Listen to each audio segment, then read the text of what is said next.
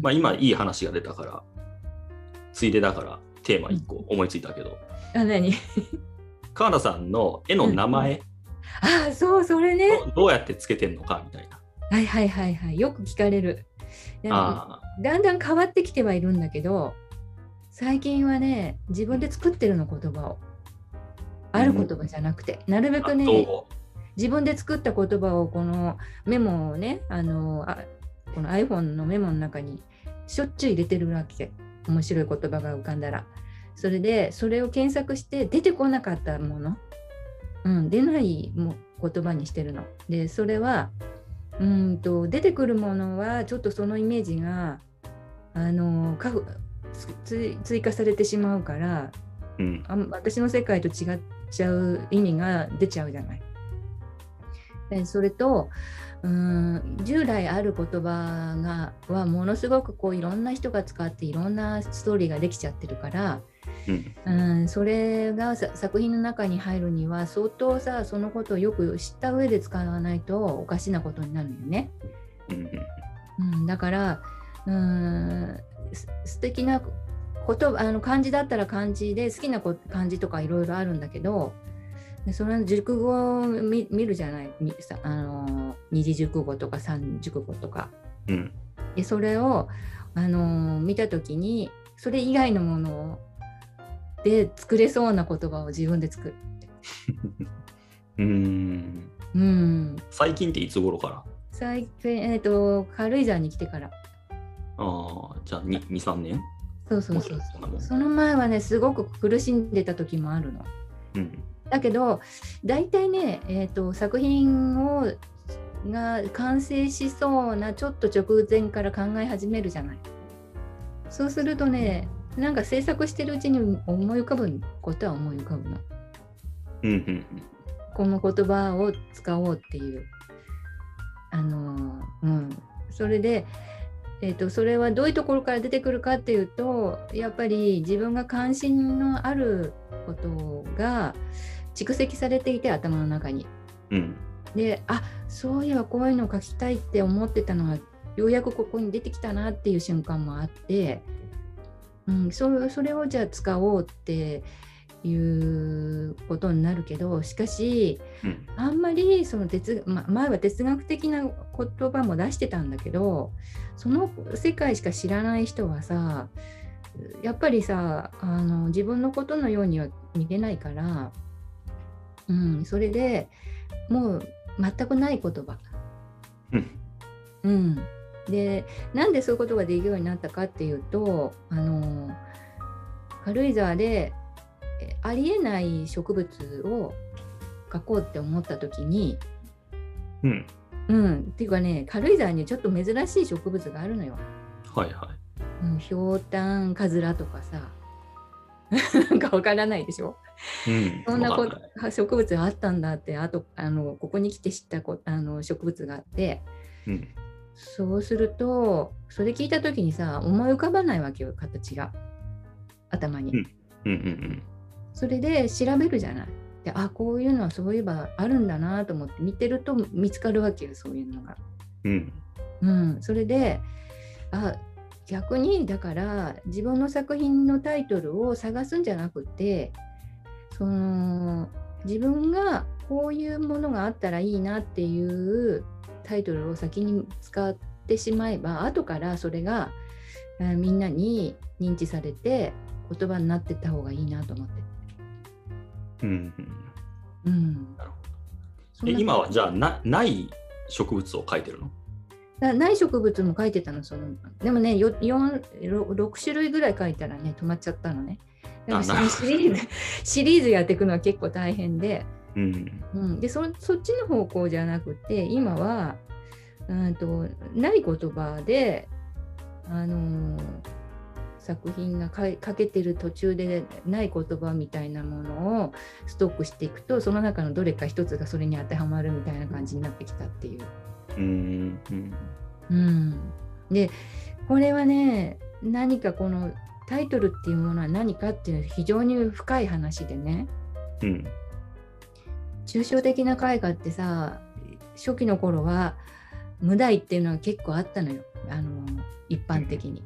安まあ、今も割とあるけどね。ある？あ、そうなんだ。ノンタイトルみたいなね。ノンタイトル。うん、それで、そのタイトルがその作品を邪魔するといけないっていう配慮みたいなのあったんだろうなと思うんだけど、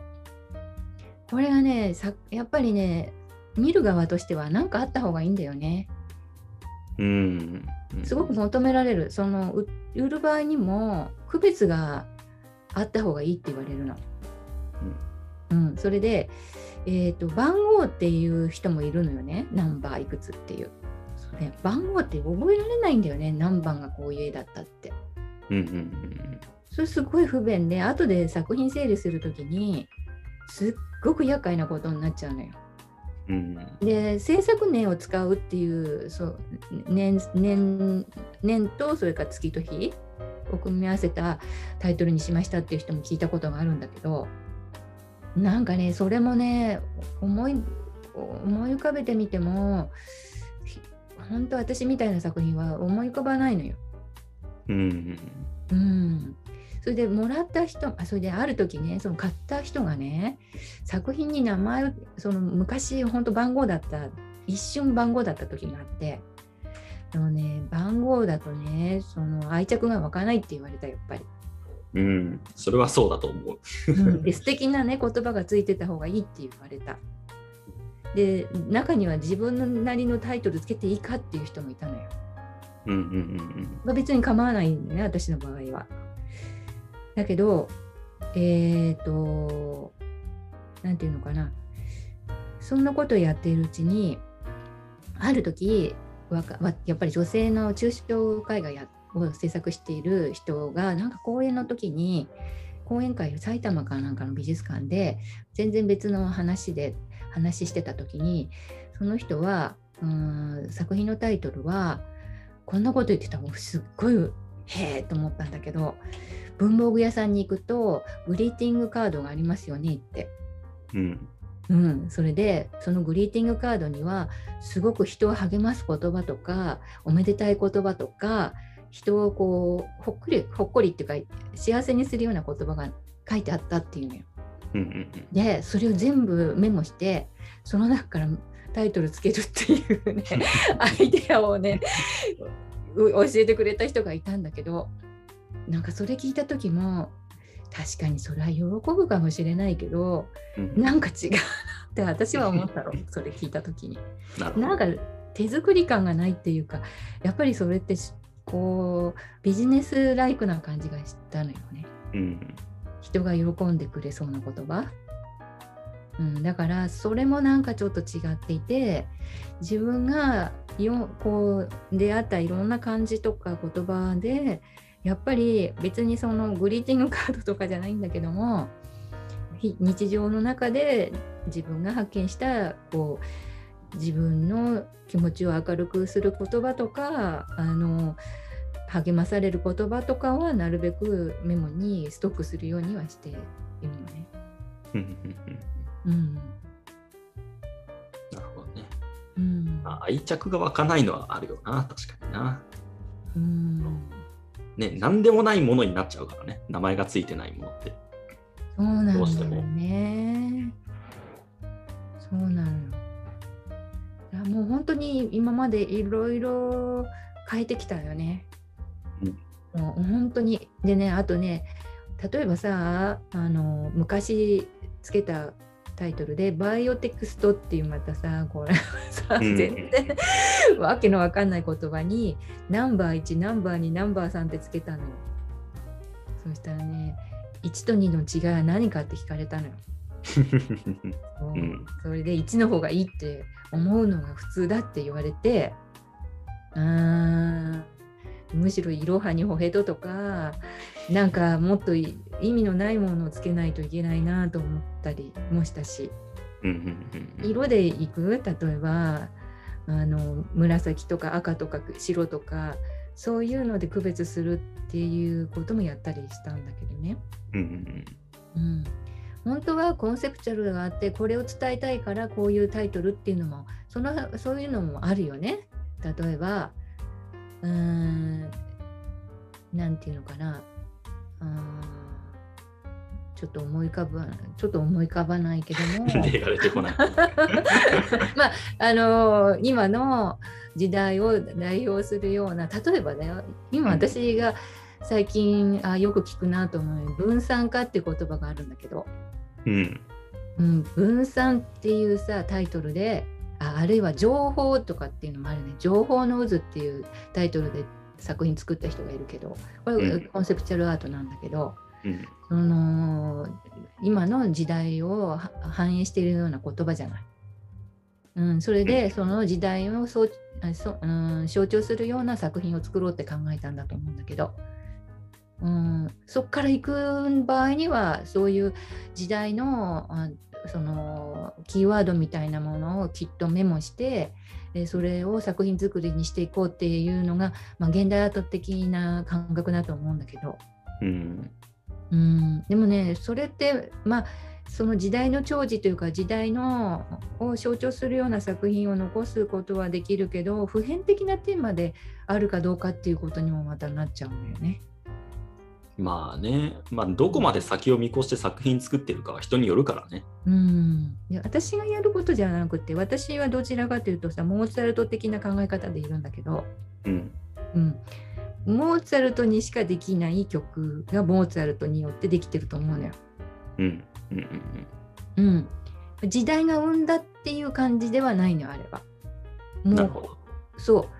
うん時代はもっとさ、まあ、バッハかなんかの時代があって教会音楽とかうん。それでその時代のうーん宗教的な音楽から飛び抜けてその貴族が好むような音楽を作ってた人たちがいてうん。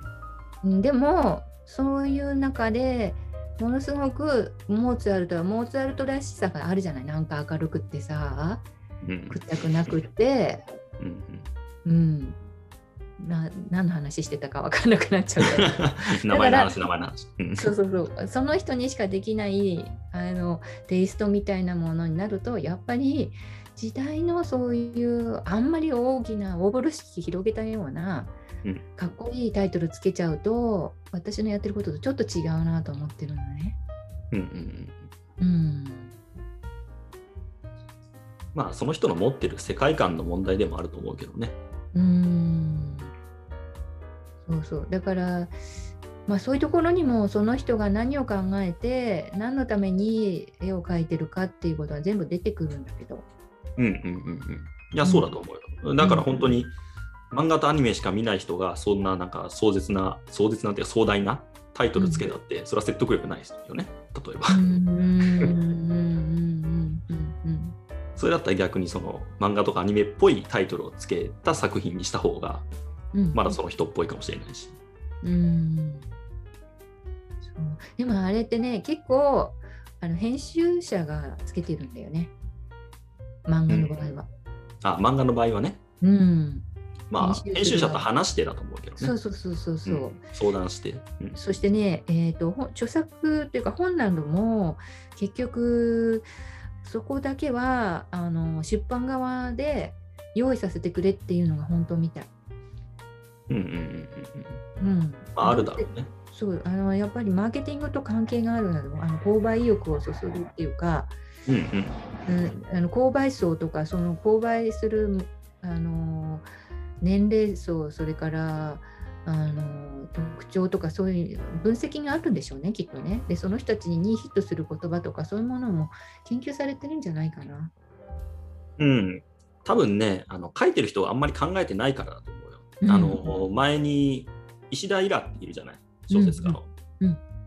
あの人の YouTube の動画が上がってて、なんか小説家になるための書き方を教えますみたいな、なんかそういう教育動画かな、が何本か連作で上がってて見たことあるんだけど、あの人も言ってたんだよ。だからタイトルってどんぐらい考えてますかって言って。うんで本文考えるのもちろん大事なんだけどもその本文読んでもらうためにまず手に取ってもらわないといけないでしょっていう話うんをしてて、うんうん。その手に取りたいなって思うタイトルはやっぱりその本文を書く時間とどれぐらいって言ってたかな本文を書く時間のまあ3割ぐらいは取ってもいいんじゃないかみたいな話をしてたんだよね。へえ。うん、多分そんなんだったと思う。あんまり少なくはなかったはずだから、多分3割ぐらいで言ってたと思うけど、いや、でもそうだと思うんだよ、本当に。見てもらわないと意味ないから。うんうん 特にね、その、絵と違うのはやっぱりそのビジュアルじゃ伝わらないわけじゃない小説ってうんうん本棚にね他のものとずらーっと一緒に並んでてタイトルだけが、ね、縦置きだったらさ置いてあってさ、うん。でなんちゃらなんちゃらって全部似たような日本語が並んでいる中でやっぱり目を引くものがないとダメだから。うん。だからやっぱりそういうそれぐらい自分でも考えてくださいって言ってたと思う。言ってた言ってたけどね。うん。うん。あのそれはねちょうどアーティストステートメントっていうのとつながっていく話なんだけどうん。うんちょっとブログとあっちこっちのブログとかで、まあ、海外でかあの活動を始めている人たちがな23ね1人じゃないの。い何人かがあの記事ブログ記事にしたりいろんな音声にしたりして言ってる言葉で、うん。まあ、主にドイツにいる人の言葉なんだけどもドイツではね、えー、と学生、まあ、美大生に指導があってその自分の制作の姿勢っていうものをそのちゃんと文章に書かせる指導があるのね。うんここの部分が非常に難しいってみんな口を揃えて書いてあったり言ってるのね。えーそれは日本では好きなように書きなさいっていう教育でうんあるいはあの先生に習ってこういうの書きなさいみたいな感じじゃない。うんところが自分がどういう考えを持っていて、えーどういう目的でこの制作作品を作るのかっていうことを先に書かせたり、えー作品と同時にその提出させるそういう癖を、そういう教育がされていてそれについていくのが大変だって書いてあるわけ。うんうんうん、で私もあそれはあるだろうなと思っていて私はそういう教育は受けたことないんだけど、うん。まあえーびドイツにほら暮らしていたしそのドイツの、まあ、大学なんかも通ってたからうんそういうことを美大でもやるっていうのはねすごくよくわかるの。うんうんドイツ人っていうのはまず子供の時からあもう小学校上がる前からあなたはなぜそれをするのかっていうことを親から散々聞かれるのね。うんうん、でそれはなぜかというとそのあるじ、うん、年齢になると大学に行く人間か職人になる人間かっていうのを決めなきゃいけなくてうん自分が行う行いについて自分の考えを言わなきゃ考えておかなきゃいけないわけ自分がどういうしどうしたい人間なのかっていうのを。うんだからそういうところから何をするにでもちゃんとその言葉で人に伝えた伝えられるものでないといけないというもう暗黙のなんかそういう常識があるわけ。うんうんだから絵を描くにもこれを絵を描くからにはあなたはなどういう意味で描いてますかっていうのを知りたいし言えるような人間でなければそれはものすごくつまらないものだっていうかさうんあの見るに値しないものだぐらいに考えているのねドイツ人は。それでアートアーティストステートメントっていう、ね要するにその人ある人がおあの言ってたけどそれはちょうど論文の要約みたいなものなんですっていうわけ。うんうんうん、で、えー私はこの作品において、えーどういう人たちを対象に今までのその歴史的ないろんな事情をこう考えた中で、えー次に来る作品はこうであるあるべきではないかと思ったので、えーそこでこういう技法でこういう方法を自分なりに工夫してそれを、えーと実現してみたみたいなことを書く書くんだって。なるほど。うん、でそれが哲学的にも学術的にも的を得ているものである必要があるとというであの決して詩では詩であってはいけない文学とか詩ではなくてうん。学術的なものでなければならないとまで言われているんだって、うんうんうん、指導されるんだって。いやさあこ大変だと哲学まで勉強しなきゃいけないと考えるわけよが日本人がそそこに行くと。うんうんいやそれそれはそうなんだよなってそそういうあのところから作品を作ってさ発表しているのがアーティストとされてるから向こうでは。うんうんうんでおのずとそこからもうほら言葉は出てくる言葉から始めてるからタイトルはおのずと出てくるわけよね。そうだね。うん、うんいや、それはめちゃくちゃ大事な教育で、うん日本人は多分大人になってから散々後悔してやり直す教育なんだけど、それ多分、うん、そうなのよ。うん、自分のやりたいことってなんだろうみたいなね話がよくある話のと一緒で、うん結局それなんだよね。で、うんその個性の話って散々日本では言われてるんだけど、うんそれがあるかないかだと思ってるんだ、僕は単純に。うん、今、川原さんが言ったこと。うんなんで自分はこれをやってんのかとかっていうのが説明できる人は多分個性があるんだ。すごく簡単に言うと。うんうんでもほとんどの人は説明ができなくて、ね、なんで説明できないかっていうと、うんあ説明する努力をしてないからなんだよね。うんうんうん要するに人から聞かれないし、まずね。そんなことを人からまず尋ねられることがないし、自分でもなんでこれ本当にやってんだっけな、なんで本当にこれやらなきゃいけないんだっけなっていう問いかけをせずに、うんやっぱり日々過ごしてる。うんうん、そうなっていくと、その自分で選ばないことになるんだよね、その自分がやってることを。うん、そうなんかな流されてやってることになるんだよね。そうそうそう。そのだって選んだんだったら理由があるはずなんだよ、絶対。うんでねなんでそっちを選んだかっていう。あとね自分ができることをやっちゃうわけよ。うんうんうん。あのねできないことに挑戦するっていうカテゴリーがそこではなくなってしまうんだよ。つまり、うんうんうんあのなんか自分はあのややりたい自分があってそれをそれは自分がなんかやるとうまくできそうだからっていうんでやるわけよ。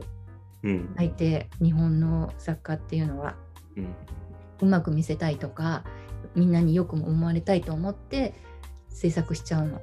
うん。だけどそれってある種のそのできるということのなんかに従って自分自分をこう拡張することができない。自分の小さな枠だけを維持する保守的な考え方でさうん。自分の可能性をこうもっとこう冒険したりとかあのうん試してみるとかそういうまあそれってすごい勇気のいることだし失敗もあるかもしれないと思ってそっちの方にはいかないっていう感じ？うんうん。だからもっともっとその人間にはああの予期せんのっていうか想像もつかないような能力があるはずなんだけどそれを試すためには自分のできることばっかりなんか流されるようにしてやるんではなくてうん。こんなことがしたいんだけどあ自分じゃもう絶対無理だろうなって思うその一歩手前であこうできないかもしれないけどなまずは何かで試してなできるかどうかやや研究してみる価値はあるぞみたいなそういう研究心っていうのかな、それがやっぱり学術的なアートっていううん。方向性だと思うんだよね私はね。まあ、うん学術的っていうと語弊がちょっと権威的な感じがして嫌なんだけど何かあ自分がうーんこうその制作することで未知の世界を切り開いていくその探求心とかそういうあのそういうものがなんかないとただいいものができただけではうん自己満足で終わってしまうんじゃないかなという気がするんだよね。うんうんうんうんまあそれか木をてらうだけになっちゃうってことだよね。うんうんなんか前前々回か、まあ、あのどっかの回で、まあ、みんなが、あの共感する部分でダメな自分を出すっていうことも言っちゃったから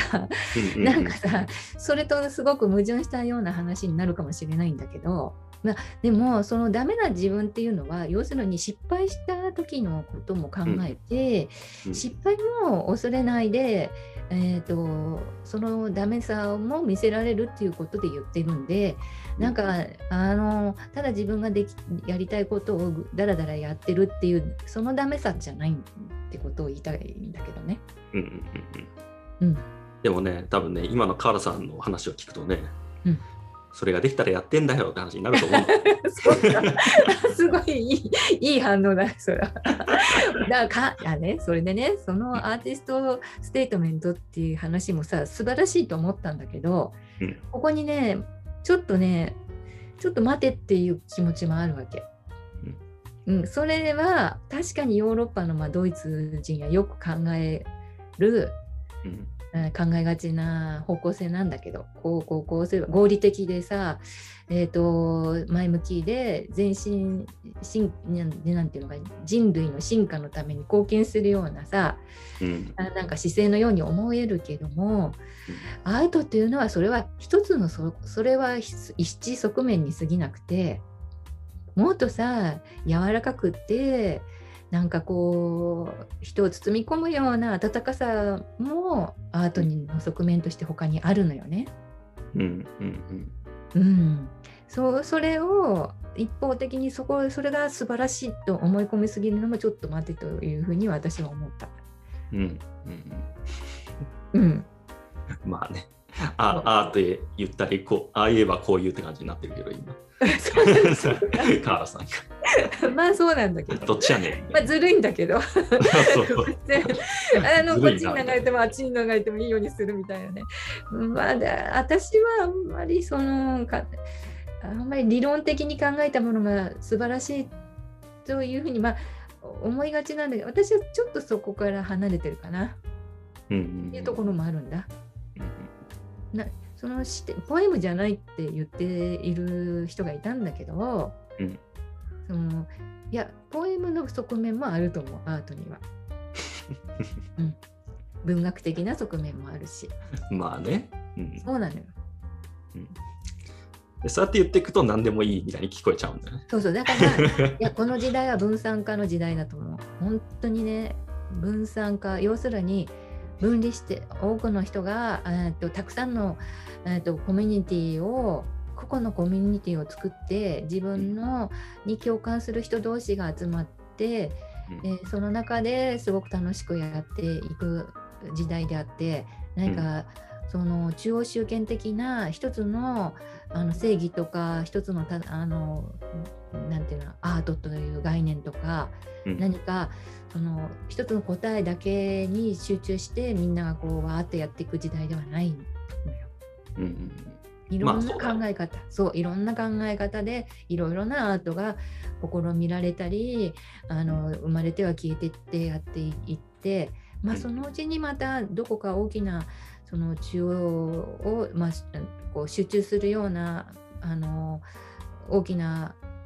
こうムーブメントみたいなのが起きるかもしれないんだけれども、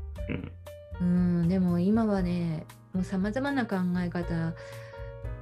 で、えー、と同時並行して、うんいろんな考え方の人をあの理解していくっていう時代だと思うね。うんうんうんうんそうね。